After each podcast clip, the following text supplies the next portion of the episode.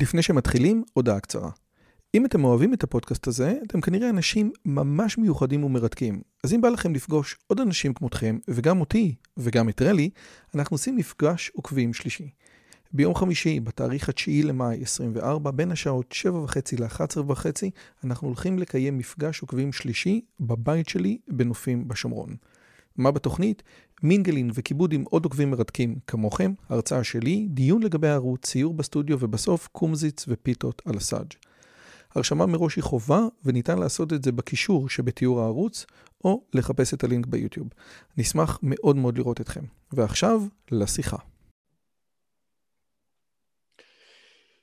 מיניות בריאה, מיניות חולנית, פמיניזם, פמיניזם רדיקלי ופוסט מודרנה, אוריה מבורך המהממת, פעם שנייה בערוץ. שלום לכולם וברוכים הבאים לערוץ שלי, ערוץ שמדבר על תכלס מה שמעניין אותי באותו רגע. אם עוד לא נרשמתם, אתם מוזמנים גם להירשם, גם ללחוץ על הפעמון וגם להיכנס לערוץ הטלגרם, כי אנחנו מעלים שם כל מיני דברים מגניבים.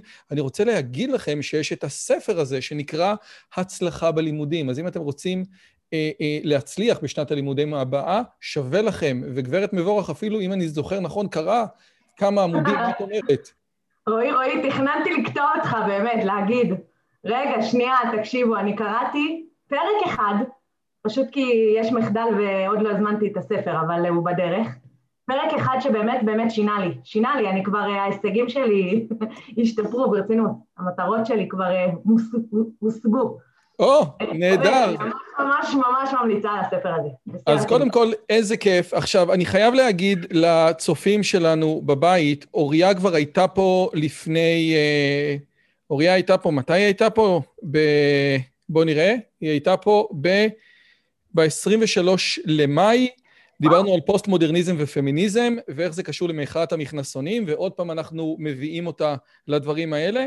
היו המון תגובות, אנשים אמרו שאני התייחסתי אליה בצורה אה, לא נעימה, וזה באמת היה נכון, אני קצת עקפתי, אז קודם כל זו הזדמנות טובה להתנצל בפניה, ולהגיד שמכל האנשים שראיינתי אותם עד עכשיו, וזה אני חושב משהו כמו 60, היחיד, אז קודם כל, היו רק שתי בנות, והיחידה, או היחיד... אחת. היו שלוש, היו שלוש, היו שלוש, נכון, היו שלוש. אחת קרן, אחת רונית, וכולם היו אנטי-פמיניסטיות חוץ ממך. אה, והיחידה שנהייתה ממש חברה שלי זה אוריה. איזה כיף, איזה כיף לי. נכון, אנחנו ממש חברים. והדבר השני זה שהגברת מבורך כתבה לאחרונה ספר חדש שנקרא מה את מבקשת, והספר הזה מתעסק ב... נקרא לו מיניות מהצד היהודי ומיניות מהצד הנכון יותר, ואנחנו הבאנו אותה היום לדבר על מיניות יהודית ומיניות לא יהודית, והשיחה הזאת היא תוך כדי העניין הזה של עדי ביטי, כן? אותה זמרת חביבה שעשתה קליפ אה, ובה אה, היא שילמה לחברת סושי שתעשה סושי. באמת קליפ שהוא פרובוקטיבי, אבל מאמר שלך שמתפרסם היום בהארץ אומר בעצם את הדבר הבא, ואני רוצה לצטט מתוך המאמר שלך. אגב, איזה כיף זה להגיד מאמר שלך שמתפרסם בארץ. רק בשביל זה היה שווה. אוקיי, אז הנה, בבקשה, אז אנחנו נמצאים פה. אומר, אה, מסתבר שהקליפ של ביטי עבר גבול, אבל לא ברור איזה גבול. כי אתם נתקלים באותם הציטוטים שזה איום ונורא, אבל בסופו של דבר, במה הקליפ הזה שונה מניקי מיינאז' ונועה קיריל וליידי גגה ודברים אחרים? נדמה לי שהתשובה נמצאת במושג הנאה. משהו פה קורה לקונספט של הנאה מינית, שבדרך כלל מציג את המיניות בצורה נמוך אבל כיף, ופה אנחנו רואים מישהי, ואני מצטט אותך, שאפילו לא נהנית מזה. האם זה נכון? זאת הטענה שלך? זה מה שמפריע לקליפ, ה-DBT לא נהנית מה... כאילו, זה הקונספט לפי דעתך?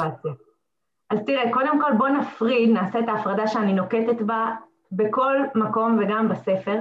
בוא נפריד בין האדם הפרטי, שזה ה-DBT, מה שמכונה הסובייקט, לבין השיח, שהשיח זה האופן שבו אנחנו אה, מדברים עליו או תופסים אותו, או השיח שבו הוא משוחח ומצטט.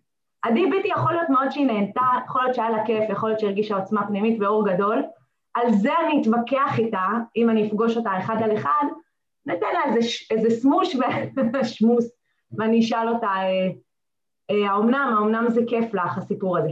אבל מה שחשוב זה לא מה היא מרגישה באופן אישי, אני גם לא מבקרת אותה באופן אישי, אני דווקא באמת אפילו ככה חייבת להגיד שהיא בחורה כובשת, היא ילדה טובה, היא באמת, כאילו, משדרת כזה דבר. את בהחלט לקחת את. לקחת את ההגדרה של ילדה טובה לאקסטרים, יפה מאוד. אגב, אתה יודע, אחרי זה נדבר על המושג ילדה רעה, שזה גם מושג שצריך להתמקד בו בהקשר הזה. אבל הנה, יפה. אז אני אומרת, אני לא, לא, בכלל לא חושבת שצריך להעביר עליה ביקורת באופן אישי, צריך להעביר ביקורת על השיח, שזה בעצם הקליפ הזה שלוקח חלק בתרבות שאנחנו צורכים. ובקליפ הזה קרה משהו שאני בעצם אומרת, רגע, איך, איך קרה שכל המדינה אז, אה, באמת התקוממה כנגד הדבר הזה, וכשצופים בקליפ, קודם כל אני כשצפיתי בו, היה לי מאוד קשה, ואני מורגלת לצפות בקליפים מהסוג הזה, לא תמיד קל, אבל פה היה לי מאוד מאוד קשה.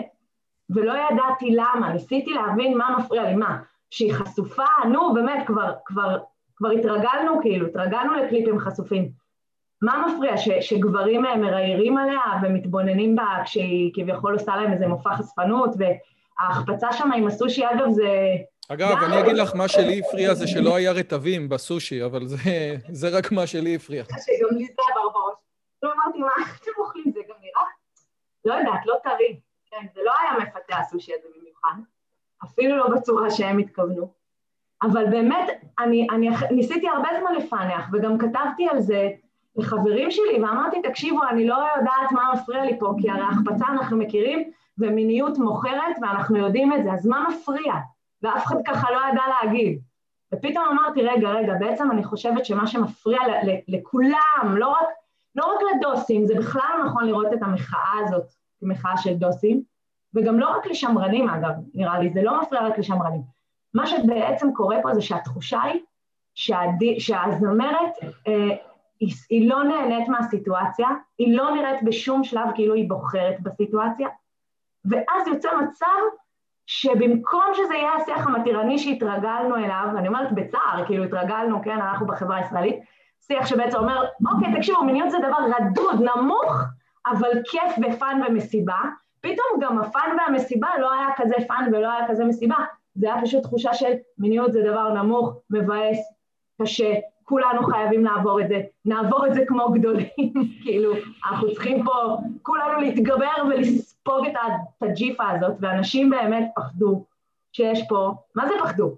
הם הרגישו שיש פה ילדה ש... שאמרו לה מה לעשות והיא לא באמת רוצה להיות שם. וזה דבר ש... שהחזיר אותנו לסיפורים של תרבות האונס וכדומה. אז אל תספרו לי שהיא רצתה להיות שם, זה לא משנה לי. מה שמשנה זה איך הקליפ הזה בסוף מרפ... איך הוא בסוף משדר את עצמו אלינו. זאת... אה, תראי, רגע, שנייה, אוקיי, אוקיי. תראי, אז קודם כל, את שמה לב שאני משתדל לא להפריע לך אף פעם, נכון? כל הכבוד. למרות שבאמת, זה, זה גם מיש, גם פוסט-מודרנית וגם פמיניסטית שמדברת אצלי בערוץ, זה חמור מאוד, אבל תקשיבי, אני באמת מצטער, אני חשבתי, אני לא הבנתי את הסיפור הזה, או לא ראיתי אותו ככה עד שאת הגעת, או עד שקראתי את מה שכתבת בעיתון הארץ היום. אה, אני כן. יכול להגיד לך ש...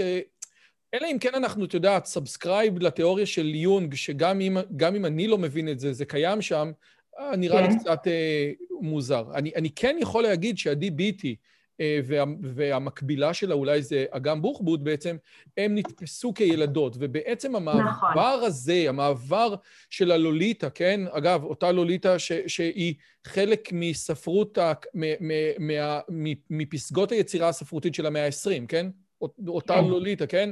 אותה לוליטה שהתגלגלה בתרבות הישראלית ל... אני רואה אותה בדרך לגימנסיה, כן? Mm, מי שמכיר כן. את הביוגרפיה של דן בן אמות.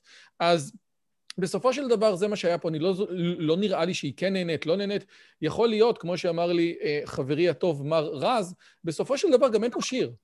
מה, מה, אין, אין פה שיר, אין פה מילים, זה כאילו אמרו, אוקיי, אני כן מסכים איתך שכן היה צריך פה להתפשט, כי כולם מבינים שחייבים להתפשט, אבל בסופו של דבר אולי מה שמפריע זה איזשהו עניין אה, אה, איזשהו עניין של, רגע, אבל לפני שנייה היית בת 16, וזה מחזיר אותנו לכל הסיפור הזה, שיש צביעות בלתי אה. רגילה.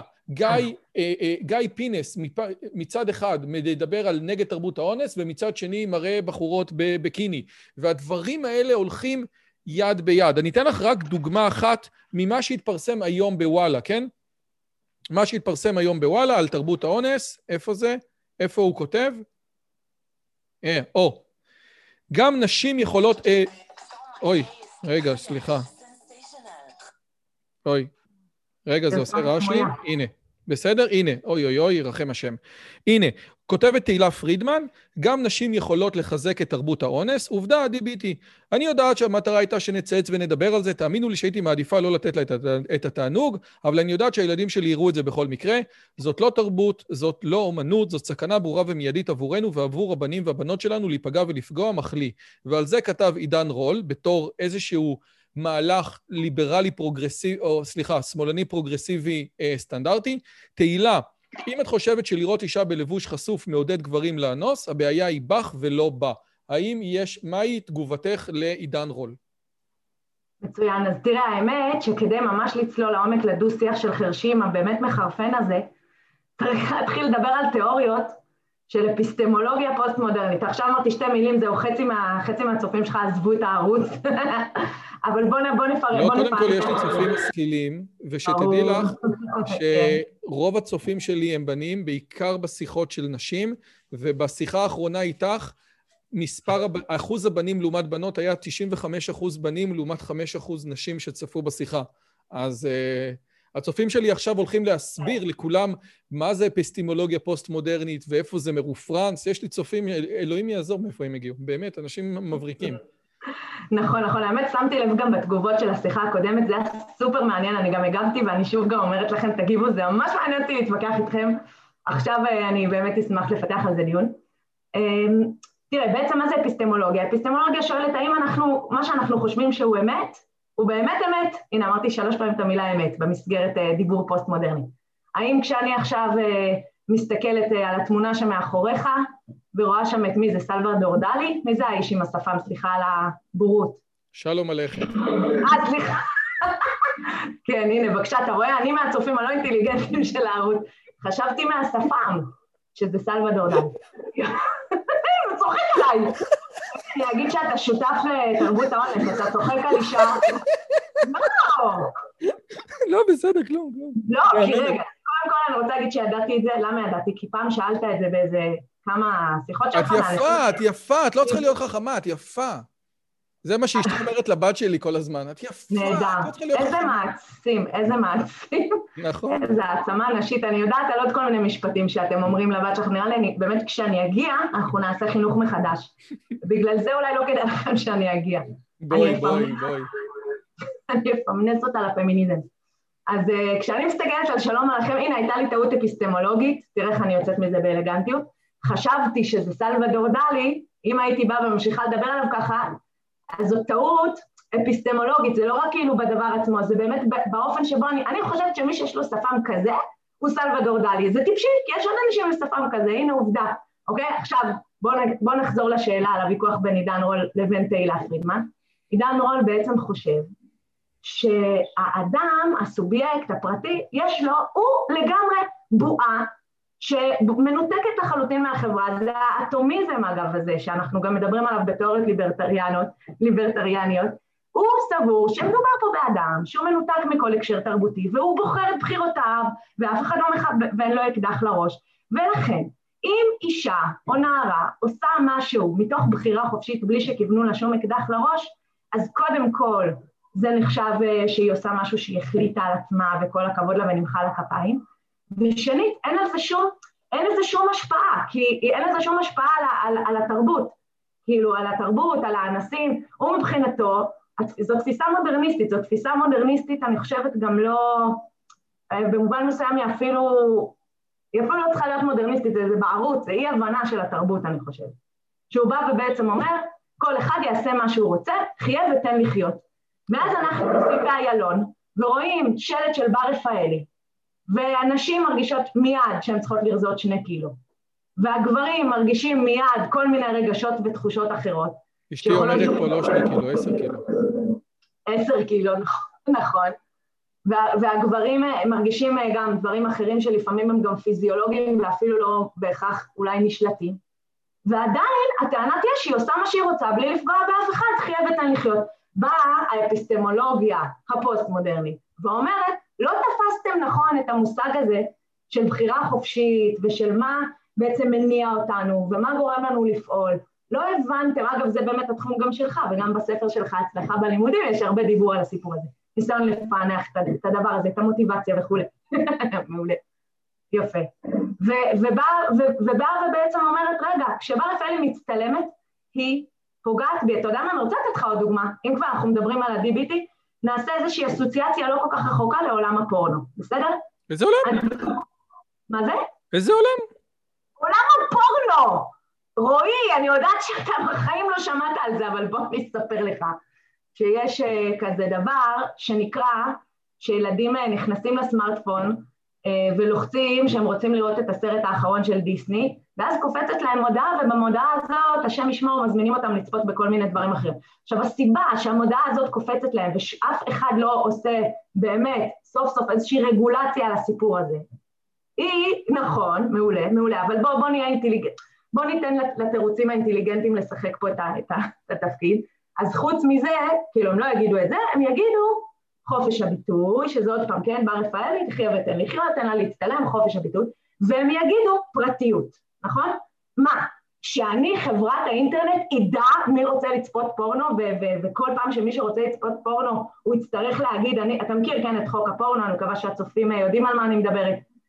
אז פרטיות, הפרטיות נפגעת, וזאת, שוב, זאת אפיסטמולוגיה מודרנית, שתופסת את הסובייקט, את הפרט, כמין מיכל כזה שיש בו כל מיני אובייקטים, יש לו אובייקט של אני קנאי, אני אוהב אה, להתעלל בחתולים, אני צופה בפורנו, והאובייקטים האלה, הם מביכים אותו אם מישהו ידע עליהם, כן? יש איזה אחר גדול שאם הוא ידע עליהם, אז הפרטיות תיפגע. באה אפיסטמולוגיה הפוסט-מודרנית ואומרת, רגע, מה לגבי אוריה מבורך, אישה תמימה שגולשת באמת, אני מספרת סיפור אמיתי, גולשת להנאתה ומחפשת לילדים סרט של דיסני וקופצת למודעה שאני לא יודעת אם מותר להגיד בערוץ, אתה גם לא עורך את זה אחר כך, אז אני לא אספר שהייתה שם אישה ערומה עם בעל חיים, בסדר? לא אספר את זה. וקופצת המודעה הזאת והיא עד היום שורטת לי את המוח, המודעה הזאת. זה לא פגיעה בפרטיות? למה זה לא פגיעה בפרטיות? זאת פגיעה בפרטיות ברגע שתופסים את הפרטיות שלך כמשהו שהוא לא נלקחים ממנו אובייקטים, אלא מוחדרים אליו אובייקטים. מוחדרים אליי אובייקטים שאני לא רוצה בהם. נחזור... את לא חייבת לגלוש באינטרנט. מה זה? יש אנשים שלא גולשים באינטרנט, נכון, ואני חושב שהם פותרים את עצמם מתוך הסיפור הזה. אני גם מתוקף תפקידי לצערי לא יכולה כרגע להיות עם אינטרנט מסונן, אנחנו מנסים לעבוד על הדבר הזה, כי אני עוסקת בניתוח של התרבות המערבית, זה לא יאפשר... אז את עוסקת בניתוח של התרבות המערבית עם אינטרנט לא מסונן, דוסית שכמוך, ועוד יש לך את ההעזה להתלונן? זה באמת חוצפה. הרי דווקא... לא, שנייה, רגע, תראי. אני באמת מקשיב פה בקשב רב, ואני באמת משתדל לא להפריע. אבל את יודעת, יש, יש, יש, יש גבולות שאסור לעבור. אז בואו ניקח, אני רוצה שתי גבולות, אני רוצה שני אה, גבולות. הגבול האחד, בסופו של דבר, הכל זה pros and cons, זאת אומרת, כל בן אדם, בן אדם צריך בסופו של סוף לעשות את ההחלטות שלו. מי שרוצה לחיות עם אינטרנט בישראל 2020, 2021, יכול לעשות את זה עם אינטרנט רימון ועם אינטרנט אתרוג, וזה אינטרנט שהוא מסונן לאקסטרים. עכשיו, כשלא יבוא בן אדם שהוא דוס או דוס מצד אחד, ומהצד השני חוקר תרבות אה, על, איך, כן. איך אומרים, על גבול הלכלוך מהצד השני, ויבכה. כן, את מכניסה את הראש, את הראש הבריא שלך למאורת נחשים, בדיוק כמו ששליח חב"ד בקווסן, לא, בדיוק כמו לא ששליח... רק שנייה, רגע, אבל אני לא הפרעתי לך, הייתי נורא נחמד, ואת מתנהלת פה בצורה... לי מותר, אני אישה פמיניסטית, אני יכולה לעשות... אה, כפרה! את מבינה? אז שליח חב"ד, שליח חב"ד בקוואסן, כן? שליח חב"ד בקוואסן, שצריך לראות את כל הטינופת הזאת, את כל הגרמני בן 70 עם שני תאילנדים גברים בני 14, אז זה מה ששליחים, זה מה ששליחי חב"ד בקוואסן רואים, אבל כל אחד מבין ועושה את ההחלטות שלו. אני ברשותך, יש לי אבל שאלה אחרת, שהיא הרבה יותר פשוטה והרבה יותר חשובה בעיניי. את מקודם אמרת מילים גבוהות של אפיסטימולוגיה פוסט-מודרנית, ואני רציתי לשאול אותך, אולי אפשר לראות את הצורה, כאילו, אולי אפשר להסביר את זה בצורה פשוטה, מבלי להיכנס למושגים האלה, לאדון עידן רול? שהרי, אם אני שם את האוטו שלי לא נעול בשכונת פשע, לא רק שאני לא אצפה שהוא יגנב, אלא יתרה מזאת, חברת הביטוח יכולה להגיד לי, אדוני, לא התנהלת בצורה ההגיונית, ולכן במקרה הזה אנחנו לא נבטח אותך.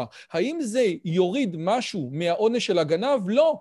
אבל האחריות שלך בתור אחד שלא נעל את האוטו בשכונת פשע, היא כזאת שיש לה מניפיסטציה, גם אני יודע לדבר בכאלה מילים, oh. משפטית. Okay. ולכן הדבר הזה לא צריך להגיע להגות פוסט-מודרנית. בסופו של דבר יש עונש ויש אחריות. הוא יגיד למה שכונת פשע? מה, כולם אנסים בפוטנציה? אנחנו צופים בקליפ, מישהו מכוון לנו אקדח לראש ללכת ולאנוס מישהי, ללכת ולהטריד אותה? הוא יגיד, למה אתה מתייחס לזה? זה להשאיר רכב לא פתוח באיזה שדה שאף אחד לא נמצא שם. הוא לא יקבל... זה לא שכונת פשע, תשאירי אופניים בתל אביב. נכון. זה לא, זה לא נכון. אז ואז, ואז על זה, אני אגיד לך, כן, בוודאי.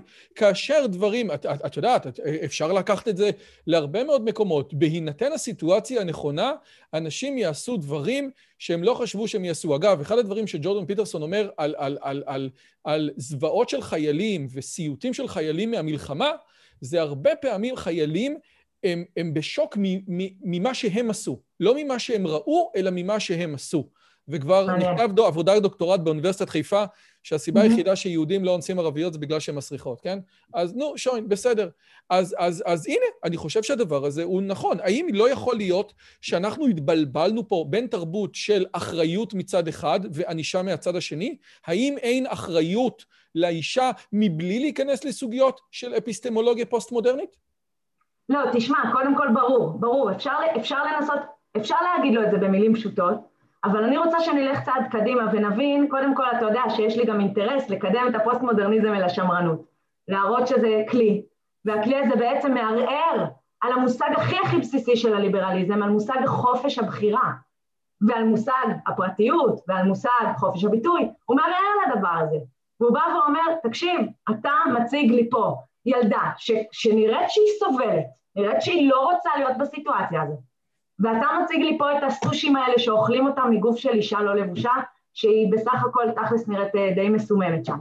כשאתה מציג לי את הדבר הזה, אתה מחדיר לי אובייקטים לתוך התודעה, אתה פוגע לי בפרטיות, ואתה בעצם לא עושה אקט של חופש הביטוי, אתה עושה פה אקט, ואני, אתה יודע למה אני אשווה את זה? אם אתה עכשיו תראה, רועי, ברחוב מישהו רץ עם סכין לדקור מישהו אחר, ואתה תבוא ותעצור אותו. האם למישהו עם הסכין יש קייס להגיד לך, אה, חופש הביטוי, מה קורה, מה אתה חוסם אותי, מה צנזורה? יש לו קייס, אין לו קייס, נכון? אותו דבר אני אומרת. זה מזכיר את הבדיחה ששני פסיכולוגים הולכים ברחוב, רואים מישהו דוקר אחד לאחר בסכין, אז זה שהוא דקר אותו בסכין, שוכב על הרצפה, מדמם, והדוקר בורח. אז אחד הפסיכולוגים אומר לחבר שלו, בוא נרדוף אחריו, נראה לי שהוא צריך עזרה. בדיוק, נכון, מעולה. וואי, זה עוד נושא, בוא נדבר פעם אחת על האתיקה של הטיפול, זה גם נושא מעניין, של הטיפול הפסיכולוגי.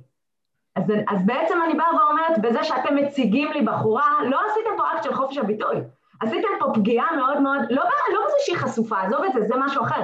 זה גם יכול להיחשב הטרדה מינית, כשזה ברחוב וגבר צריך עכשיו לחוות חוויות פיזיולוגיות שהוא לא בחר בהן, זה גם סוג של הטרדה, אבל בגלל שאנחנו שבויים בקונספט מודרניסטי, אנחנו לא רואים את זה כהטרדה. ואני אומרת, עזוב את העניין של, של חשופות, להכניס לך לראש את החיבור, הנה ופה אנחנו חוזרים לספר, המת... לספר שלי ולשיח המתירני, החיבור בין מיניות לבין, תודה, לבין רדידות, לבין נמיכות, כן? לבין הנאה. אני רוצה לתאר לך איך השיח המתירני הזה אחראי על תרבות האונס, אוקיי? קודם כל, רק בואו נגיד ככה, יש לנו... רגע, את יכולה רגע להסביר לי מה זה תרבות אונס, שכולנו נבין, כי כן. אני חושב שאין פה תרבות אונס, אז, אז בשביל, אז אולי רק בשבילי, המסכן... זאת אומרת שאין איפה, בארץ או אין ב... דבר כזה, אין דבר כזה תרבות אונס. נכון, אוקיי, אוקיי, אז בואו בוא, קודם כל... אז בואי תסבירי לי, אז בואי תסבירי לי בתור אחד שלא מבין מה זה תרבות אונס, מה זה תרבות אונס. כן, אוקיי, מצוין. אז באמת, אה, המושג הזה נולד מוויכוח בין פמיניסטיות לבין המתנגדים שלהן, הפמיניסטיות אמרו כזה דבר, אמרו תראו, מי מאייש מבחינה מגדרית את תפקיד הקורבן של הפגיעה המינית? גם גברים וגם נשים. מי מאייש את תפקיד התוקפן? 90 ומשהו אחוז גברים. כן. ואז הן בעצם אומרות, אנחנו סוברות שהסיפור הזה של גברים שתוקפים מינית הוא לא רק ביולוגי, אלא תרבותי. יש פה איזו הסללה, איזושהי איזושהי באמת תרבות שמחנכת את הגבר שהוא יכול לפגוע מינית. ואז המתנגדים אמרו משהו מאוד מעניין, שנראה לי אגב אתה אולי מסכים איתו. הם אמרו, הסיפור הזה הוא לא תרבותי, לגבר יש שני יתרונות פיזיולוגיים. יתרונות אבל גם כאילו חסרונות שיכולים להפוך אותו למפלצת, של כוח פיזי חזק יותר, וכל הסיפור של מעשה החדירה. שני המאפיינים האלה הופכים אותו למישהו שיכול לבצע אונס. אבל אם רק לנשים היה גם את אותו כוח פיזי וגם אה, איבר שמאפשר להם לבצע את המעשה הזה, גם הן היו אונסות באותו אופן כמו גברים. ואז הפמיניסטיות... לא, רגע, רגע, רגע, נשמה, אתה רואה שאני באמת אה, מנסה. קודם כל, ההבדל המרכזי זה לא רק הכוח הפיזי, ולא רק האינסטרומנטים, כן, הפיזיולוגיים שאת מדברת עליהם, אלא ההבדל, וההבדל המשמעותי ביותר מההתחלה ועד הסוף, זה הבדלי חשק מטורפים, וכבר אמרו חז"ל שזאת בדיחה גרועה של אלוהים, ש... ש בדיוק ככה הם אמרו את זה, כן. כן, שזה החשק, כאילו שיש כזה דיסוננס בין החשק של הגבר והחשק של האישה, כן? והדבר הזה מופיע בכל סטנדאפ, ואם זה מופיע בכל סטנדאפ, אז בהגדרה הוא נכון, כי הסטנדאפיסטים אומרים את האמת, אבל אני חושב שעוד פעם, העובדה... רגע, רגע, אבל רועי, רועי. לא, אני אומרת, בוא נסביר אז מה זה תרבות האונס. כן, נו, בסדר. גם אם יש חשק יותר, כי בעצם עוד לא הסברנו, הם, עכשיו הפמיניסטיות קיבלו נוקאוט, הן צריכות להחזיר, הן צריכות להגיד, אה, רגע, זה לא נכון, אוקיי? אז בעצם אמרו ככה, בואו נחלק את המקרים של פגיעה מינית לשני סוגים. יש אונס, שזה באמת המצב שבו מופעל כוח פיזי, ויש מעשים שהם בעצם נקראים תרבות האונס. תרבות האונס זה פגיעה מינית שלא מבוססת על הבדלים פיזיולוגיים, ועדיין גם אותה מבצעים יותר גברים מאשר נשים. למשל... בואי תתני לי דוגמה שגם אני אבין. כן, אז למשל לצלם, לצלם סרטון אה, בלי שהיא מסכימה ולהפיץ אותו. או אפילו סתם להפיץ סרטון גם אם היא שלחה אותו למישהו אחד והוא מפיץ לכולם. ליטופים, אמירות לא, לא במקום, כל מה שנחשב הטרדה מינית, שזה לא תקיפה, אלא זה הטרדה מינית, כן? כל הדברים האלה גברים עושים הרבה יותר מאשר נשים. ואז... כן, אגב, אני, אני, אני, את יודעת, מי, מי שלא רוצה, מי ש... אשתי תמיד מספרת שאימא שלה אמרה לה שאפשר, אימא שלה גדלה בפריז בשנות ה-60, ושם באמת המתירנות הגיעה לשיאים אה, שאפילו ביפן אה, הם היו נהנים שם. והיא אמרה, לא משנה מה תעשי, אל תצלמי את עצמך אף פעם. אז בסופו של דבר, מי, ש, אה, מי שמאפשר דברים כאלה... עכשיו עגבניות סוקלים אותך אם אתה הולך לשם, תיזהר. יש פה... לא, אני רוצה להגיד, אני, אני, אני לא מבין. יש התנהג... אה, אה, אני, אני, אני, מה זה תרבות אונס? אם את אומרת שהתנהגות שהיא לא מוסרית ולא מהוגנת, כמו לקחת תמונה שצילמת את בת זוגתך, ברגע אינטימי ולחלוק אותה עם אנשים אחרים, כן? זה דבר שהוא לא הוגן, זה דבר שהוא לא הוגן, שהוא לא ראוי, שהוא לא מוסרי, אני מוכן כן. לקבל. מפה ולהגיע לזה שזה, זאת אומרת, זה אונס light, או כמו שצ'ארלס קראוטהיימר לא, לא, אומר, אומר באסופת המאמרים שלו, שה, שהצד הסופר רדיקלי של הפמיניזם אומר שמכיוון שכל מערכת יחסים בין גבר לאישה היא מערכת כוחנית, ראי 50 גוונים של אפור, בהגדרה, אפילו מערכת יחסים בהסכמה, עניינה היא תרבות האונס. זאת אומרת, כן, כן, הצד הרדיקלי של החברות שלך, טוען שלא ניתן, שגברים ונשים לא יכולים לנהל משהו אחר, וכבר ניטשה אמר, אישה שפשטה את בגדיה, חדלה להיות אינטליגנטית, נהג בה בהתאם. יפה. אז רגע, בואו לא נלך עד קטרין מקנון, שבאמת טוענת את הדבר הזה. אפשר להגיד, אפשר לדבר על תרבות האונס וגם להוכיח שזה תרבותי, ולא עניין של הבדלי חשק, גם אם קיימים הבדלי חשק. איך אני עושה את זה? אגב, מאוד לא politically correct. עכשיו באמת, בואו נשים את הדברים על השולחן. בואו ניקח שתי תרבויות ונהיה סוציולוגים לרגע. תרבות לא דתית ותרבות דתית-לאומית, בסדר? המגזר הדתי-לאומי לעומת המגזר הכללי. או-אה, נראה לי את נכנסת פה למדרון שאני לא יודע אם את רוצה להיכנס אליו. הם בזבזו עליך את העגבניות, זה כבר לא נשאר להם בשביל לזרוק עליי. שיעורי האונס בשני המגזרים ככל הנראה זהים, למרות שאין לנו באמת יכולת לדעת כי המקרים לא מדווחים. האונס זהים, אבל תרבות האונס האם בחברה הדתית הפצת תמונות עירום פופולרית כמו בחברה הכללית? האם בחברה הדתית ליטופים בישבן, התזת מים למחשוף? אני מצטטת פה כל מיני דברים שהיו, כן? שליחת מייל פוגעני עם ניסוחים בוטים לעובדות בחברה, אה, צילום בתאי הלבשה והפצתם, אה, כל, אני ממש אה, כאילו, שוב, זה הכל... באיזה תרבות חילונית את נמצאת? אלוהים יעזור. אני בתרבות החילונית שאני נמצא באנשים קוראים שופנהאואר. בשיא הרצינות אני שואל אותך. לא, לא, לא, לא, לא. אני לא מדברת על תרבות חילונית, על איזה תרבות חילונית את מדברת? לא, רועי, שנייה, שנייה. לא מדברת על החילונים, אני מדברת כך את האלה ש... שעושים את הדברים האלה. אותם אלה שמפיצים את התמונות, שמלטפים, האם הם דתיים לאומיים או שהם לא דתיים? מאיזה תרבות הם מגיעים? האם...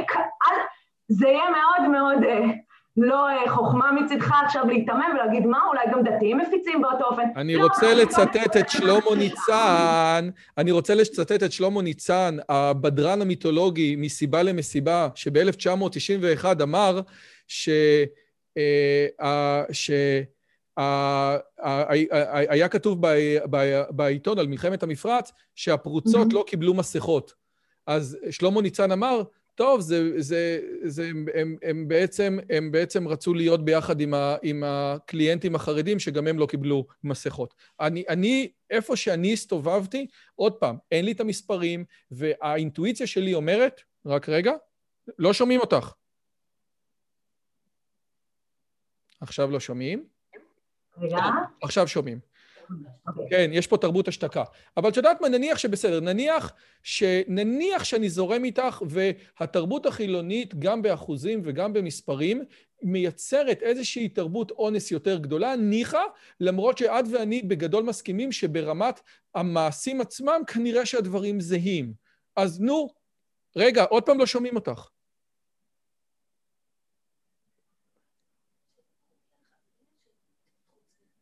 כן, ושם זה, וזה, אגב, תוך כדי שלא שומעים אותך, וזה כיף גדול מאוד, אז אני יכול להגיד מה שאני רוצה, זה בגדול, התרבות הדתית שומרת על חוקי ההלכה, ו, ו, ו, ו, וחוקי ההלכה נאכפים במגזר, אה, במרחב הציבורי, ואונס, עד כמה שאני יודע, למעט אתרים מסוימים, זה במגזר הפרטי, זה במרחב הפרטי. אז יש אנשים, אז במרחב הציבורי, גם אנשים שמתנהלים בצורה לא מוסרית ולא ערכית, במגזר, במרחב ה... הציבורי, הם יהיו אנשים יותר בסדר. למשל, הרב שיינברג או עזרא שיינברג, עזרא שיינברג לצורך העניין, עזרא שיינברג לצורך העניין, כנראה שבמרחב, או שבמרחב הציבורי יתנהג אחרת מאשר הוא יתנהג עם המאמינות שלו במרחב הפרטי. בוא נהיה עוד יותר מעצבנת. נכון, יש עכשיו אחרי כל הסיפור של האונס, אתם שומעים אותי עכשיו? אז שומעים אותך על הפנים, אני חייב להגיד לך, ואני לא רוצה להשתיק אותך. עכשיו, עכשיו? עכשיו נראה לי, את, את יכולה אולי פשוט לעבוד עם המיקרופון של הזה? מה, מה? מה אתה שואל? את רוצה לעבוד עם המיקרופון של הלפטופ? כן, זה מה שעשיתי עכשיו. או, נהדר. יחסית, זה לא משהו, אבל... אה, הכל נהדר. אוקיי, מעולה. אז אני אומרת, נכון, אחרי הסיפורים באילת ובאיה נאפה, מה היו הסיסמאות בעולם המערבי שהוא גם חלחל לחברה הישראלית? דברו עם הילדים שלכם, אסור לעשות את זה, וכו' וכו' וכו'. ואני רוצה, ואז יש גם את הסרטון המפורסם שעכשיו הופץ של אה, תוכנית ככה זה, על האבא שמדבר עם בנו ואומר לו, אתה יכול לצפות בפורנו אלים, אין שום בעיה, גם אני צופה בזה. חניקות, הצלפות, אני לא יודעת אם ראית את הסרטון, אבל יש, אני אשים בתגובות את הפרודיה שהכנתי לדבר הזה, פרודיה עצובה, שרואים שם גם את הסרטון עצמו. חליקות, הצלפות, אבל, אבל, אבל רק תזכור לא לעשות את זה בפועל, כי בפועל, בקיצור, אומר לו אל תאנוס, וכל החברה המערבית מוחאת לו כפיים, ורק הדתיים יושבים בבית ועושים ככה, תולשים את הגבות שלהם ואומרים, זה הסטנדרט? זה הסטנדרט? רק אל תאנוס? זה לא לקחת בחשבון את תרבות האונס. תרבות האונס זה בעצם אמירה, אתה לא תצפה בדברים האלה. אתה לא תצפה לא בפורנו ולא בעבדי ביטי ולא בכל מה שגורם לך לחשוב שאישה נהנית מסיטואציה, או גורם לך ליהנות, אתה לא, אתה לא תהפוך להיות הגבר הזה שנהנה מהשפלה של אישה. אתה תילחם ביצר הזה ואתה ת, תתקן אותו. וזה עבודה על תרבות האונס ולא על האונס. ומה שאני באה להגיד זה שהחברה המערבית, דווקא בגלל, עוד פעם, הנחות היסוד המודרניות האלה של החופש, ורק מה שאני עושה זה פוגע. אז הם לא, הם מפספסים את התרבות, הם מפספסים את החלק העצום שהם לוקחים. בהחדרה שליליים לנפשות שלנו. רגע, אז אני רוצה אולי לתת את זה מ... מה אני אומרת? יוצא מצב שהוכחתי שקיימת תרבות אונס בכלים סוציולוגיים. עובדה שבחברה סוציולוגית אחת זה קיים יותר מבחברה אחרת, מגזר אחר. זה מראה שזה תרבות ולא ביולוגיה. לא, לא, לא, לא, לא, נשמה, רק רגע, שנייה, סליחה. קודם כל, קודם כל, אה, דבר אחד, מכיוון שאני עכשיו התחיל הסמסטר ואני מלמד מדעי המחשב, אז בבקשה, הדבר היחידי שעשית פה זה אנסת את המילה הוכחה, כן? בואי, בואי נשים את הדברים. זה... בוא, בוא תאתגר אותי, למה, למה זה לא הוכחה? הוכח... הוכח, כן, הנה, עובדה שבנות גם יכולות לאנוס, כן? זה קודם כל. לקחת את המילה הזאת ובאמת עשית לה, איך אתם קוראים לזה? רק שנייה, כתבתי לי את זה פה. BSD, אה, BDSM. הנה, ראיתי, פה. הרגת אותה, רק באמת את המילה הזאת. אז זה הדבר אחד. הדבר השני, ואני אני, אני, אני באמת, עוד פעם, אני מוכן לקבל את, ה, למשל, האמירה בשמירת העיניים, או שמה שאסור לבן אדם לעשות, אסור לבן אדם לראות. שמה שאתה רואה אה, נכנס לך ונוגע וצורב לך בנפש, ואי אפשר לבוא ולהגיד, אני רואה את זה, אבל הדברים האלה לא נוגעים ולא משפיעים אליי. אם בן אדם ראה את שימי אטיאס, הקוסם, עוצר את הדופק שלו בקונץ אצל אורי גלר, והיה ילד והלך וניסה לעצור את הדופק שלו וכמעט מת, אז ודאי שבן אדם רואה כל מיני, אני לא יודע מה, אני לא יודע על איזה סרטונים את מדברת, כן? אבל אה, אמרת אה, אה, מכות, ירחם השם, אז, כן. אז, אז זה יכול, יכול לצרוב לו את הנפש. מוכן, אני מוכן לקבל, אבל לבוא ולהגיד שזה תרבות אונס מת, אה, אה, מצד אחד, בסופו של דבר, המילה תרבות אונס היא לא מקובלת עליי בכלל. אני כן יכול להגיד לא, שהעובדה לא ששתי... העובדה ששתי חברות מתנהגות בצורה שונה, בוודאי שיש פה עניין תרבותי, אבל העניין התרבותי נובע, א', מערכים שונים, ובין היתר. מאיסורים הלכתיים. בסופו של דבר, העובדה שתרבות אונס לא יכולה... אבל זה בדיוק מוכיח את הטענה. איסורים הלכתיים, זה תרבות. אתה לא תצפה, אתה לא תצלם אותה, אתה לא תיגע בה. אין לי בעיה, אני רק רוצה להגיד, אני רק רוצה להגיד, שברור שהתרבות משנה את היחס שלנו לנשים, אני מסכים לגמרי. הטענה המרכזית שלי זה שלקרוא לזה תרבות אונס, הוא, זה משהו בעייתי מאוד, כי אם לכל דבר אתה קורא אונס, אז אם הכל זה אונס, אז שום דבר זה לא אונס. זה הכל. אוקיי, ועכשיו אוקיי. אני רוצה ברשותך לעבור... מעולה, עם זה אגב הסכמתי איתך, כן. עכשיו אני רוצה לעבור ברשותך לספר החדש שכתבת, שנקרא מה את מבקשת. ובספר הזה את מנסה לייצר, כי מצד אחד את דוסה, ומהצד השני את מנסה לייצר איזושהי אמירה מינית דתית. את, מתכס, את, את אה, אה, מדברת על, ה, על מיניות הרבה הרבה בספר. אגב, נכון. אני גם אה, ציטטתי את המילה, כאילו, גם את מדברת על, ה, על המילה הזאת, איך, איך, איך את קראת לה? אה, פרנה? פורנו, סליחה, פורנו. אז את גם מדברת על המילה הזאת. צדיק, צדיק, כפרה עליך, כן. אגב, נכון. אני חייב להגיד לכם שפורנה ביוונית זה זונה, ופורנוגרפיה זה סוג של אה, לכלוך. ולכן מי שלא אה, רואה וואו. בדברים האלה, מי שלא רואה בדברים האלה לכלוך, צריך לשנות את השם.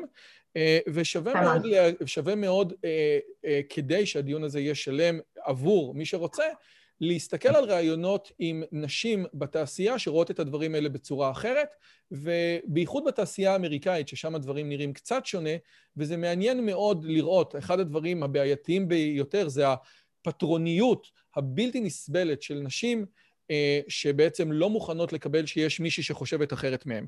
אבל אני לא רוצה להגיע לנושא הזה של האונס, כן או לא, אני רוצה להתחיל עם הספר שלך, שאני... אה, אני קראתי אותו אה, בצורה אה, רצינית. רואים אותו עכשיו? אתה צריך נראה לי להגדיל את המסך קצת. לא, עוד מעט, עוד מעט, בסדר.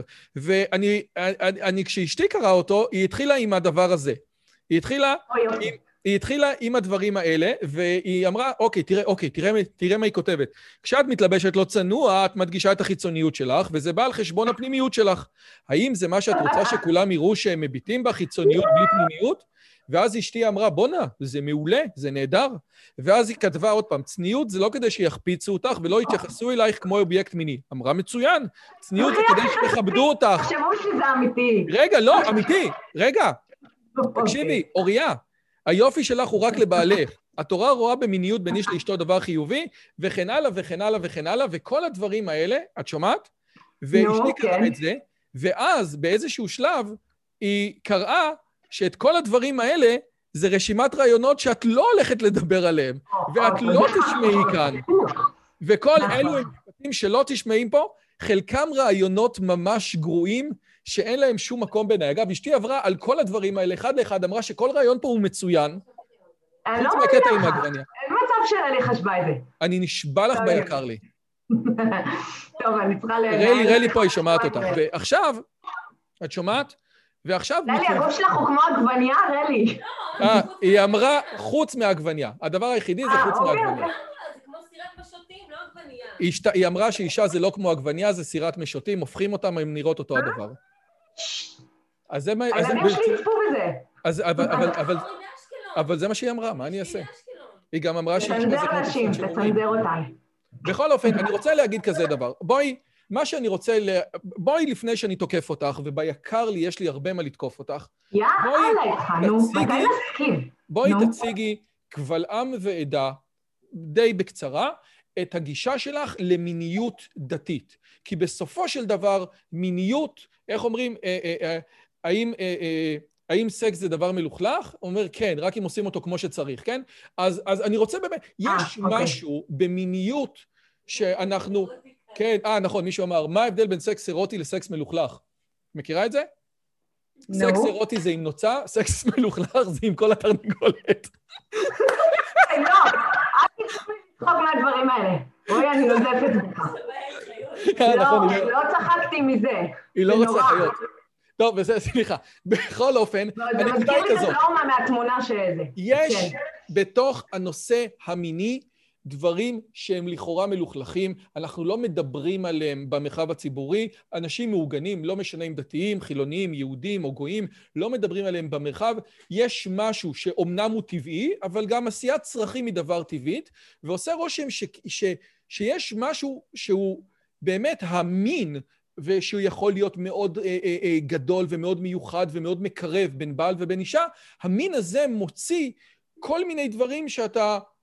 אה, אה, אה, שבסיום האקט עצמו, אתה אומר, רק שנייה, אבל אני עכשיו מהוגן, כן? והדברים האלה, יש להם הרבה רפרנסים בספרות, הציטוט של ניטשה למשל הוא אחד מהם.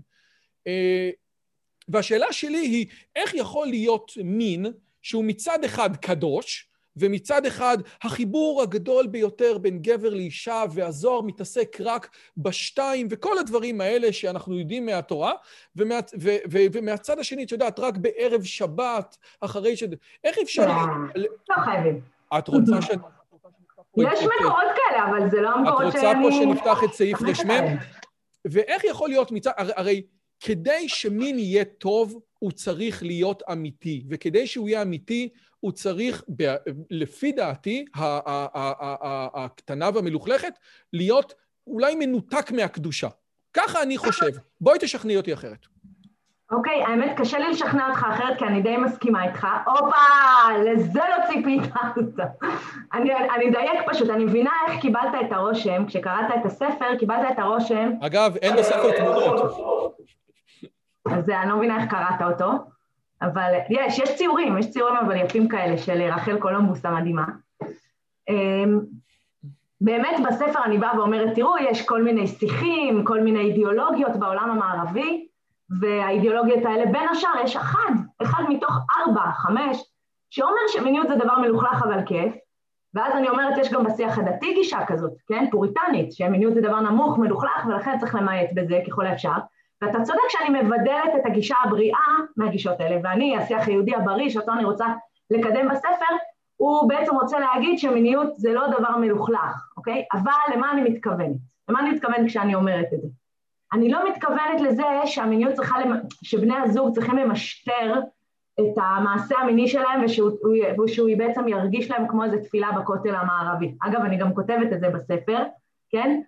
כשאני מספרת שיש איזו מדריכת, יש איזו תלמידה שאמרה לי פעם, או חברה שאמרה לי פעם, כל פעם שמדריכת כלות, שהיא היא עמדה בפני נישואיה, כל פעם שמדריכת הכלות אומרת את המילה קדושה, אני מתכווצת כי היא לא יודעת מה עובר לי בראש כשאני חושבת על מה שאני ובעלי נחווה ביחד, ובאמת, ובאמת אני כותבת לה קוראת, אני אומרת לה, המילה קדושה היא לא רק חוויה של תפילה בכותל המערבי, היא גם ארון העדות ששורף את כל מי שמביט בו.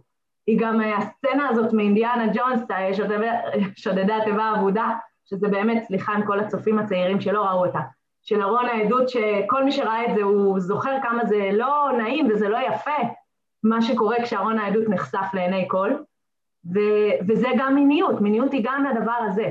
מה שהופך אותה ללא מלוכלכת, זה לא השאלה עד כמה אנחנו מתחברים ליצרים החייתיים שלנו, שזה מבחינתי חשוב מאוד, להתחבר לכל החלקים מעצמנו, גם אם הם אפלים ויצריים וכולי, מה שהופך את הדבר הזה ללא מלוכלך. אגב, גם אם הם כוללים מכות? שוב, אה, מה שבמסגרת ההלכה מותר, אני לא אבוא ואגיד שאסור. אני כאילו פה לוקחת את הצד הזה.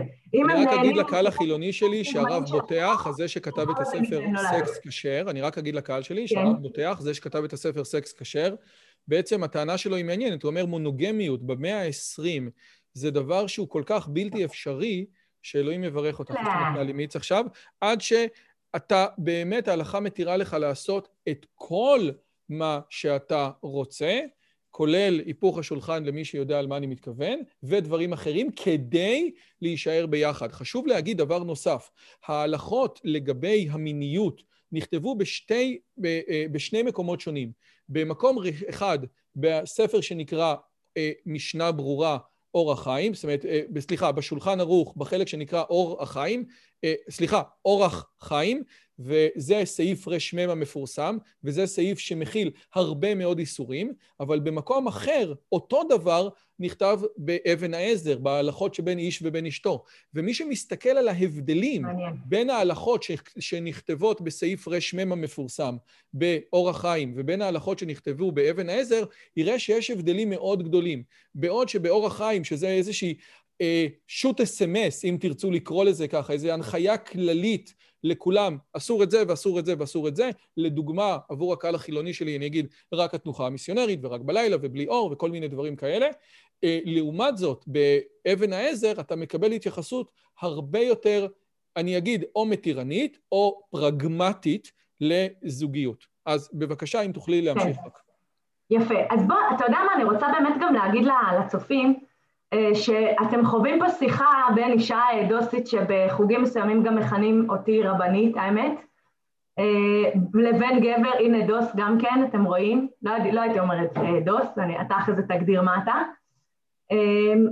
על נושאים כאלה שהצניעות יפה להם, ואני חייבת להגיד שקודם כל הספר הוא לא עוסק במיניות, הוא עוסק בשיח המיניות, בדיבור על המיניות. אין כמעט, והנה כבר חטפתי על זה אגב ביקורות, אין כמעט פירוט, אין פירוט, מה צריך לעשות, מה אפשר לעשות, מה נעים לעשות, לא, זה לא התחום שלי, זה לא התחום של הספר. הספר עוסק באידיאולוגיות וגישות, ובעיקר בביקורת התרבות המערבית שסובבת אותנו.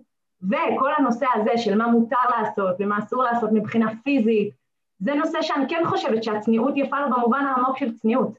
לכן אני לא, בגדול, זה נחמד אז איך בן אדם ידע? אני לא מבין. את כותבת, בשיא הרצינות, אני לא מבין. את כותבת 400 כן. עמידים על מיניות, את מכוונת את הספר אה. שלך לנערות, ובסופו של דבר, זה כאילו כשבן אדם מגיע למנה העיקרית ואומר, את יודעת מה, יאללה, שכנעת אותי בכל מה שאמרת, ועברתי, את יודעת, שרדתי את כל המילים כן. הגבוהות שלך של אפיסטמולוגיה פוסט-מודרנית, והסתגלות השיח... לא, אין בספר מילים גבוהות. אין, אין, אין. הכל נגיש, זה לגיל 16. אני אעשה לך control F, תראי מה זה. ובסופו של דבר, את לא נותנת, את אומרת, תקשיבי, את כאילו... ובסופו של דבר, מה, גם אתה הרגשת את החוסר הזה? אני מרגיש כן. יותר מזה. אני את החוסר הזה יכול להשלים, כי גם האינטרנט שלי לא מסונן, אבל אני, אבל, אבל הדבר המשמעותי... רואים מה יהיה. הדבר המשמעותי באמת... לא כן, אפילו שאני לא חוקר תרבות המערב. הדבר השני, כאילו, איך באמת... את כאילו אומרת, תקשיבי טוב, מיניות זה טוב, מיניות זה בריא, מיניות, השיח הפוריטני ממנו והלאה. ואני של אשתו, לא סתם ככה. בסדר, כן. אבל מה לעשות? מכיוון שאת, הרי בסופו של דבר, אם את לא מסוגלת לדבר, ועוד מעט אנחנו, אני, אני, אני פשוט אקריא דברים מתוך הספר, ואת לא תוכלי להגיד לי שום דבר, כי את כתבת את זה בספר. כשאת, okay. אוקיי. כשאת לא מסוגלת לדבר על דברים כאלה, כן? למה לא מסוגלת? מסוגלת. לא, את לא כותבת בספר. הנה, אבל את יודעת מה? בואי, אה, בואי ניקח את הסיפור הזה. עמוד, עמוד 31, בסדר? נטע. כן. אוקיי? אני יכול להקריא על זה? על בחורה בשם נטע, דוסית לגמרי, אבל דבר אחד, היא ממש לא צנועה. ואז, אחרי שאת שואלת אותה למה היא ממש הולכת בצורה כזאת, היא אומרת את הדברים הבאים. אני מתנגדת לרעיון של צניעות. אני לא מוכנה להשתייך להשקפת עולם שמיועדת לגרום לי לחשוב שהגוף שלי הוא פשע ושאני צריכה להסתיר אותו כמו פושע שצריך להסתיר את עקבות הפשע.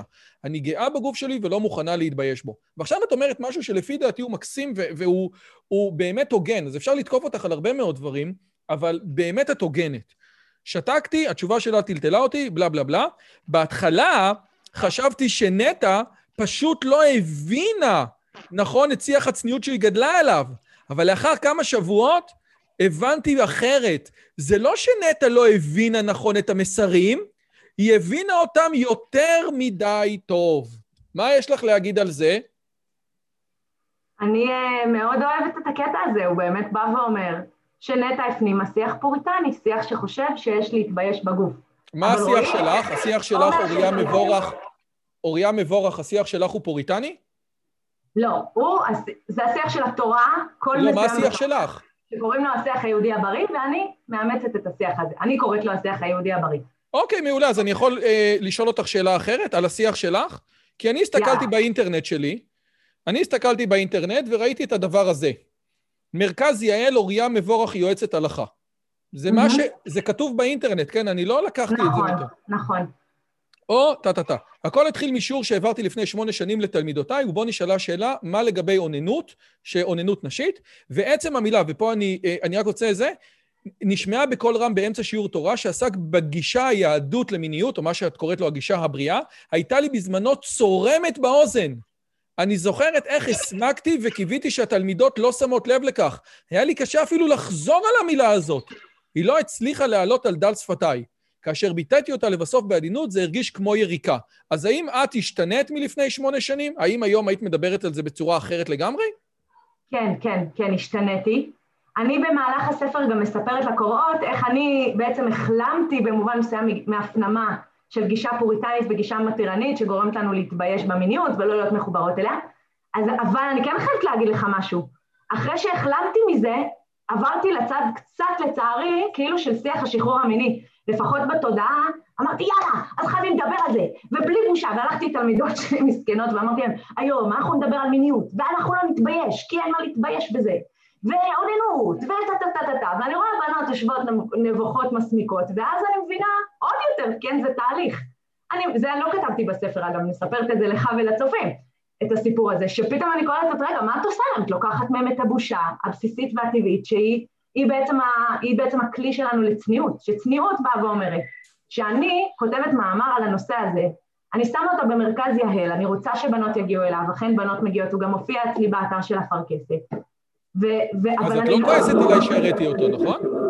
אני לא כועסת, אני לא כועסת, אבל אני כן, למשל אם היינו מראש מתכננים, הייתי אומרת לך, רועי, בוא אל תדבר איתי על זה, כי זה כן משהו שצריך לעשות בין הקוראת לבין עצמה, אני כן חושבת שיש יש כן אולי בעיה במדיום הזה, שגבר ואישה ייקחו וידברו על הפיזיולוגיה הנשית בהקשר המיני.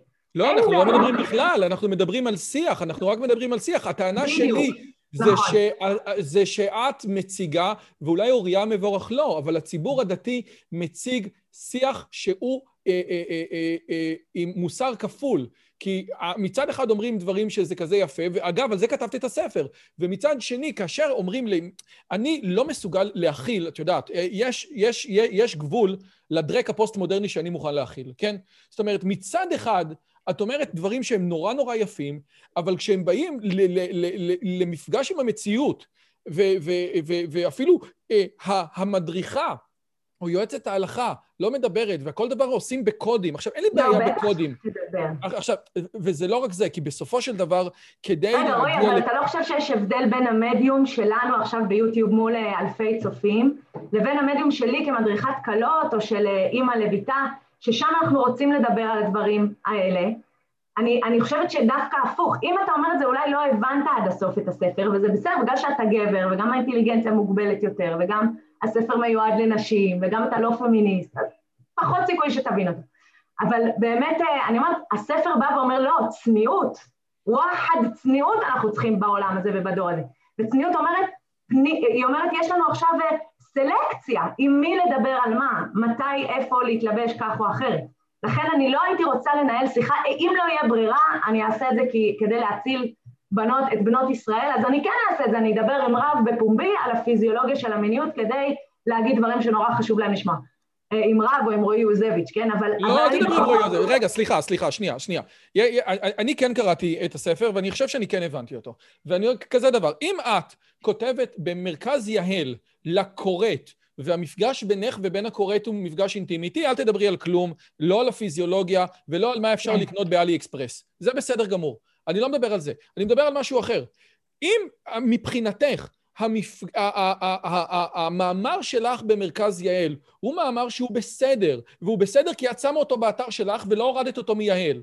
למה נכון. בספר, ש- הטענה שלי היא כלפייך, כן. זה שיש בך אלמנט של... ש- ש- ש- ש- שאת, עם כל הכבוד ועם כל זה שהלכת הרבה מאוד קדימה, יש עדיין אלמנט של צביעות. כי בתוך הספר עצמו, שזה מפגש אינטימי בין אוריה ובין הכורת, גם אז, בתוך הספר, שזה את מולה לבד, הרי אף אחד לא עושה ימי הקראה שלו בפומבי. את אפילו לא, אוקיי. עדיין, את אפילו לא הכנסת את כל הסיפור הזה, וזה מה שמפריע לי, כי בעצם המסר שעובר פה לכורת הוא מסר מבלבל.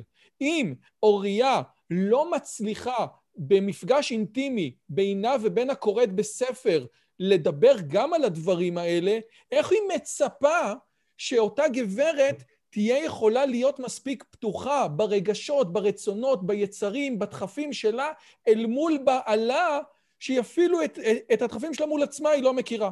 ולכן, אני חושב שיש פה בעיה... אבל נראה לי פספסת, רועי. בוא בוא תפתח רגע, אתה יכול רגע לפתוח פרק אחד שאני אגיד לך איזה? בוודאי, נשמה, מה שאת רוצה. אז אה, איך זה מרגיש להיות מחוברת למיניות שלך? בואי, רגע, תתני לי את המספר לי- עמוד. זה עמוד, מה אני יודעת בעל פה, מה אני כתבתי את זה? שנייה, בוא אני אגיד לך. אה, עמוד 136. איך זה מרגיש. או, בבקשה.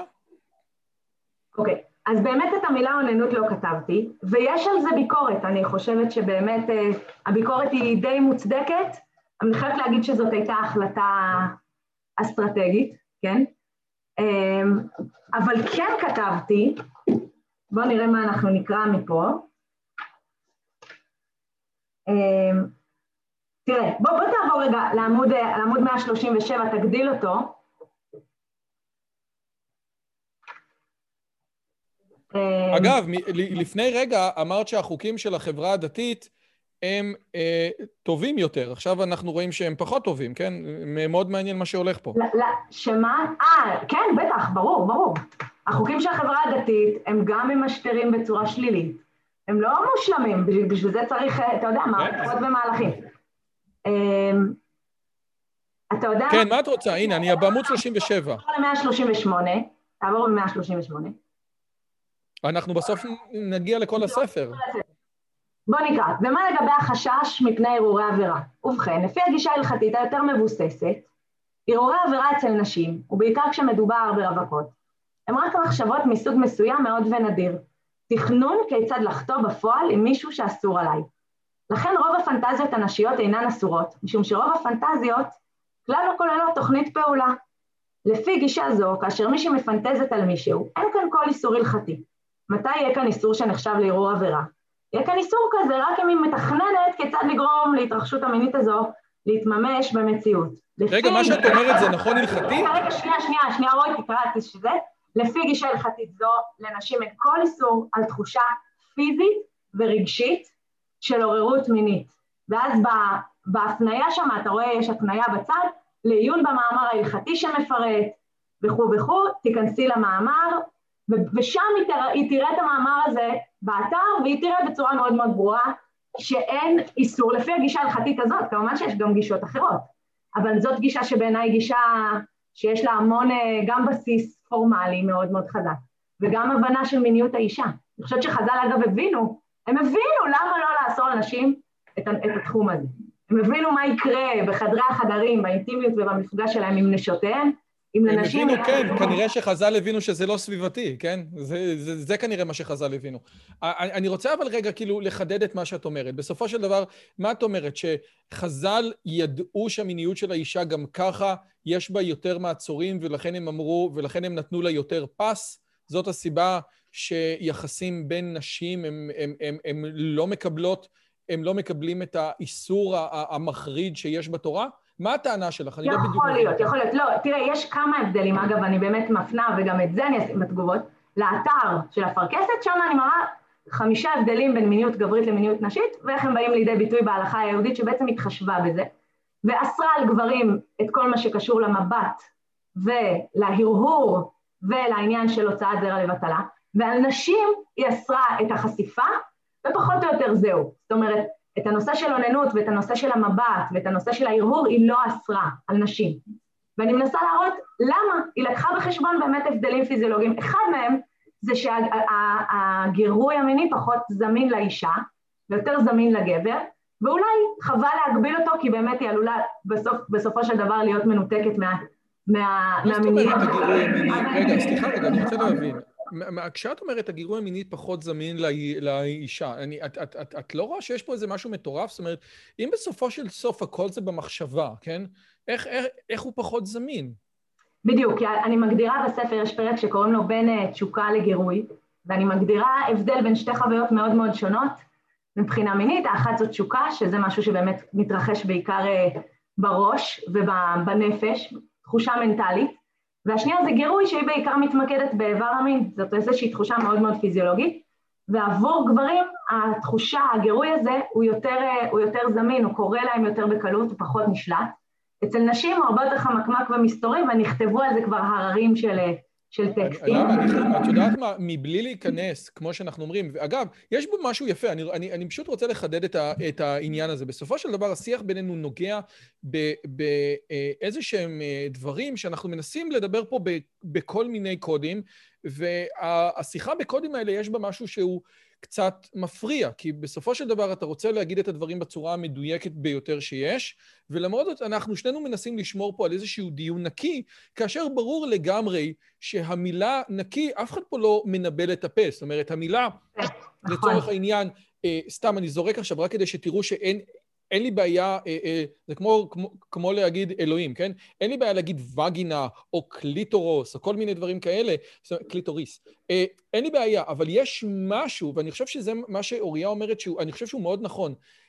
גם כשאתה מדבר על הדברים האלה ואתה מנסה לתפור אותם בצורה המדויקת ביותר כדי להגיע למסקנות אופרטיביות, כדאי לך להשאיר את זה בתור נוגע, לא נוגע. אנחנו חייבים לדבר על זה במסגרת השיח הציבורי, אבל עדיין אנחנו לא ניכנס, אנחנו לא נראה פה כל מיני דברים, ואנחנו נעשה דברים חלק ברמז, מכיוון שכך ראוי יותר לשיח כזה.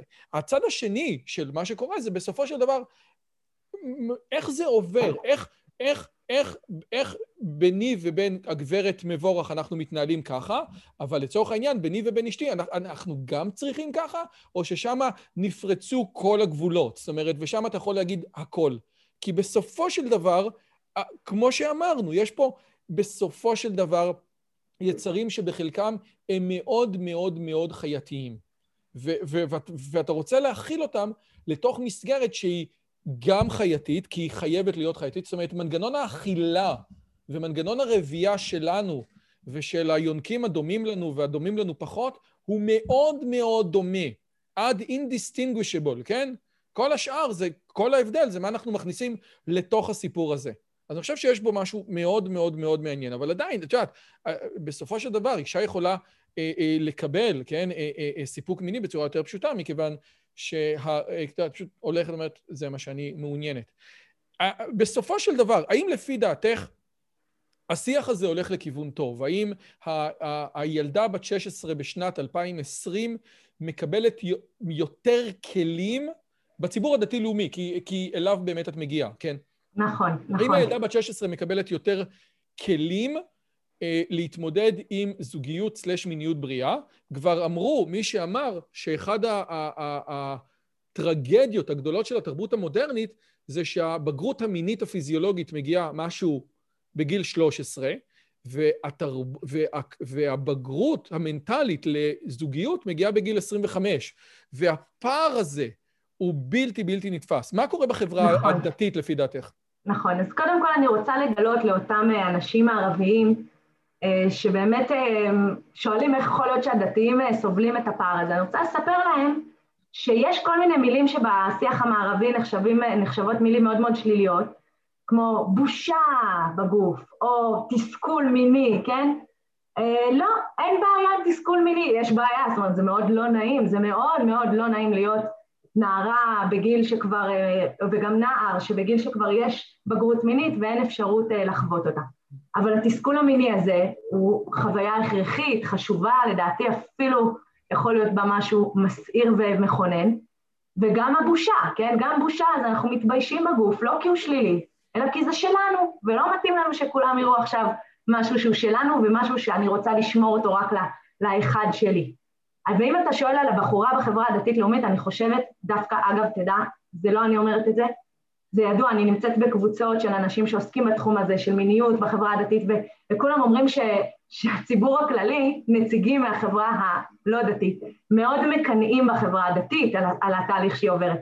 איזה דיבור, אצל, אצל, אצלם כאילו עסוקים בלמנוע אונס בהיריון, ואצלנו אנחנו כבר, כבר בשלב, אולי עוד לא הגענו ללמנוע אונס בהיריון, אבל אנחנו מדברים על זה בצורה הרבה יותר באמת. אנחנו הגענו לשלב של לאשר, לאשר ולאפשר ולהכיל את האוננות לנערים, מחנוך, מהעבודות של חנוך דאום צפונה, כן? זה, זה מה שהחברה הדתית uh, מתעסקת בחלקה היום, לא? נכון, אבל דווקא נערות uh, מקבלות, אני חושבת, יותר מענה מבנים. יש הרבה בנים שקוראים את הספר. אני חייבת להגיד, uh, מי שמזמין אצלי באתר, אז לפחות... או, oh, רגע, שנייה. האם, צריך להגיד... האם יש קוד קופון? יש לך קוד קופון? את יכולה לתת קוד כן, קופון? כן, אתה רוצה שניתן קוד קופון? יאללה, מגניב. מי כן, שכותב, אני אחרי זה אכין את הקוד הזה, מי שכותב... פוסט-מודרניזם אני רוצה... תכתבו יוזביץ', אבל בלי צ'ופצ'יק, יוזביץ' 64, בסדר? נכתוב בתגובות. אתם מקבלים? זה 64 שקלים. נראה לי שחסר לך חמש. חסר לך חמש. לא חשוב. הבנתי עוד טוב. לא הבנתי. לא הבנתי מה אמרת. אוקיי. לא, כי אתה מושפע מהדיביטי יותר מדי, אני חושבת שצפית בזה יותר מדי כהכנה לשיחה הזאת. אני צפיתי... אז אוקיי, אז קודם כל נגיד שמי שקונה את הספר באתר מקבל, מקבל ישר גישה לעותק דיגיטלי למשך חודש. עד שהספר מגיע אליכם עם שליח או בבוקסית או בדואר, הם כבר יכולים עכשיו להתחיל לקרוא אותו.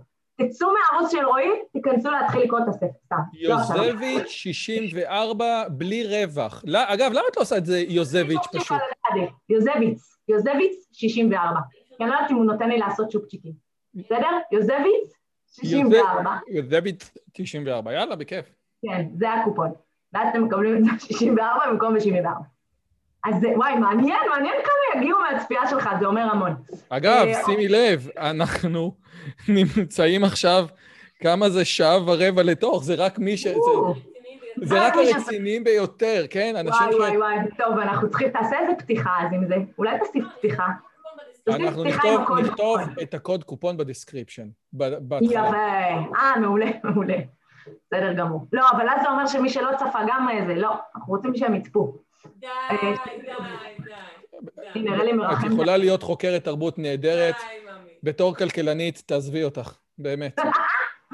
בסדר גמור, מעולה. עכשיו אני אפילו לא זוכרת על מה הייתי באמצע לענות. אה, על החברה הדתית שהרבה קוראים, בנים אומרים לי, שהם לא מקבלים מענה לזה, שלבנות יש הרצאות ושיחות ו- ו- וסדנאות, ומה, אתה, אתה, מתי בפעם האחרונה שמעת על סדנה לגברים, אה, על המיניות, ש... כאילו זה חדש, זה, זה קורה עכשיו, זה מאוד מאוד חדש.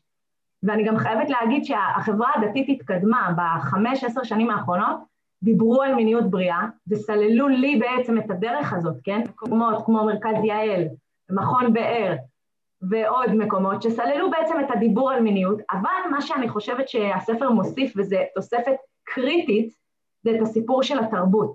כי בעצם השיח שעסק במיניות בריאה עד היום עוסק בגוף ונפש ולא בתרבות, הוא לא לוקח בחשבון את, ה, את השיח, את הדבר הזה שמשפיע לנו על החוויה שלנו, את המיניות, את הזוגיות שלנו. אז זה בעצם הבשורה, אני חושבת, שהספר מבשר. ואני גם חייבת להגיד באמירה שיווקית או שלא, אבל גם כנה, שכל יום אני מקבלת תגובות עליו. מדהימות, ממש, אנשים באמת מרגישים... איזה כיף, נכון שזה כיף? ואני יכולה לחלוק איתך, גם אתה, גם אתה מכיר את התחושה הזאת. איך זה מרגיש? אני בדיוק, מישהו התקשר אליי לפני יומיים מקולומביה. על הסיפור הזה, אז כן, אני, זה ממש כיף. רגע, אני חייב לשאול אותך שאלה אחרונה לסיכום. אה, כן. אם אני קראתי, אם אני אישה וקראתי את הספר, את מכוונת אותו לבנות 16 ומעלה, אבל זה באמת ספר שגם, לפי דעתי, מישהי שהקשר והשיח המיני שלה עם בעלה לא סגור, ובין היתר זה בדרך כלל בגלל שהשיח המיני שלה עם עצמה לא סגור, לפי דעתי זה יכול מאוד לעזור. מי שקרא את הספר ורוצה לדעת את ה bits וה bytes, כן, של מה נכון ואיך נכון מטכניקות ופרקטיקות ואיך ולמה וכמה, למה היית? כי את לא מפנה לשום דבר. את יכולה להפנות פה למקורות שמי שקרא ואמר, את יודעת מה, שכנעת אותי, אני רוצה לחקור את, ה, את הדבר המיוחד הזה עם בעלי, עם עצמי, לראות לאיזה גבהים אה, או עומקים אפשר להגיע. אה, אה, לאן היא יכולה ללכת? אז תראה, אני לא מספיק אה, בקיאה בזה. אני מכירה את מרכז יהל שעושים עבודה מצוינת, ואני מציעה להתחיל משם. יש שם טקסטים, יש שם חומרים, יש גם את מגזין גלויה, מאוד מאוד מומלץ, אוקיי? כותבים מגזין גלויה. יכול מאוד להיות שיש עוד מקורות, זה פחות התחום שלי, התחום שלי זה תרבות ופחות גוף ונפש בהקשר המיני, אבל אה, יש, יש המון המון המון חומרים. צריך לכתוב מילות חיפוש שמראות שאתם אה, דוסים ורוצים דברים רלוונטיים לדוסים, אבל קיים, קיים המון חומר.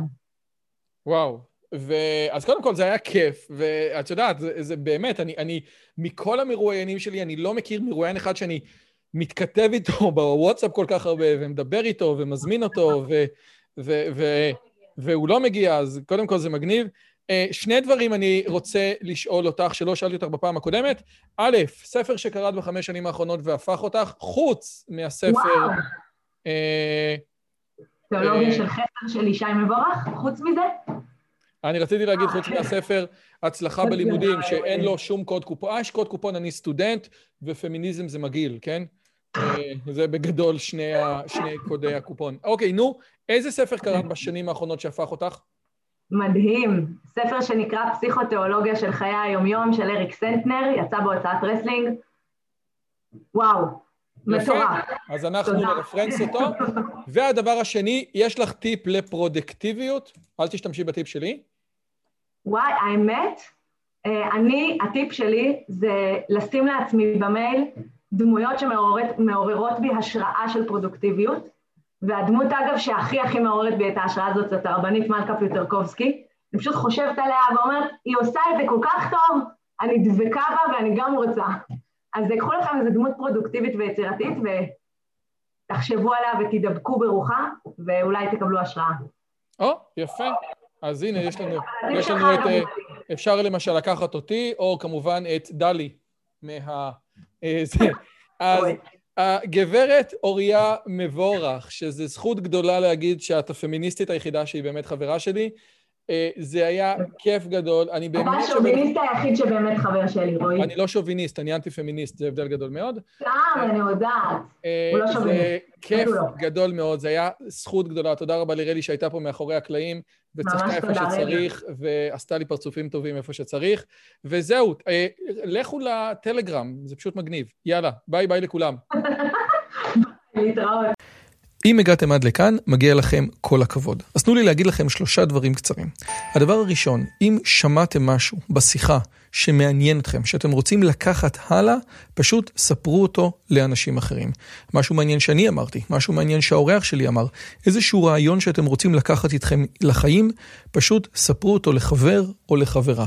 זאת הדרך הטובה ביותר לזכור את הרעיונות מתוך השיחות האלה. הדבר השני, אם אתם רוצים לקחת חלק בקהילה שלנו ולפגוש ולדבר עם אנשים כמוכם, אתם מוזמנים לערוץ הטלגרם שלנו, שווה לכם מאוד. פשוט תראו עוד אנשים שמתעניינים מדברים מגניבים בדיוק כמוכם. והדבר האחרון, אם אתם יכולים, דרגו את הערוץ שלנו באפליקציית הפודקאסטים שלכם, זה יכול להיות בספוטיפיי, באפל פודקאסט או בגוגל פודקאסט, זה תהליך קצר של שתי שניות, הוא מאוד מאוד יעזור לנו להפיץ את הבשורה הלאה. שיהיה לכם כיף גדול וכיף בשיחה הבאה.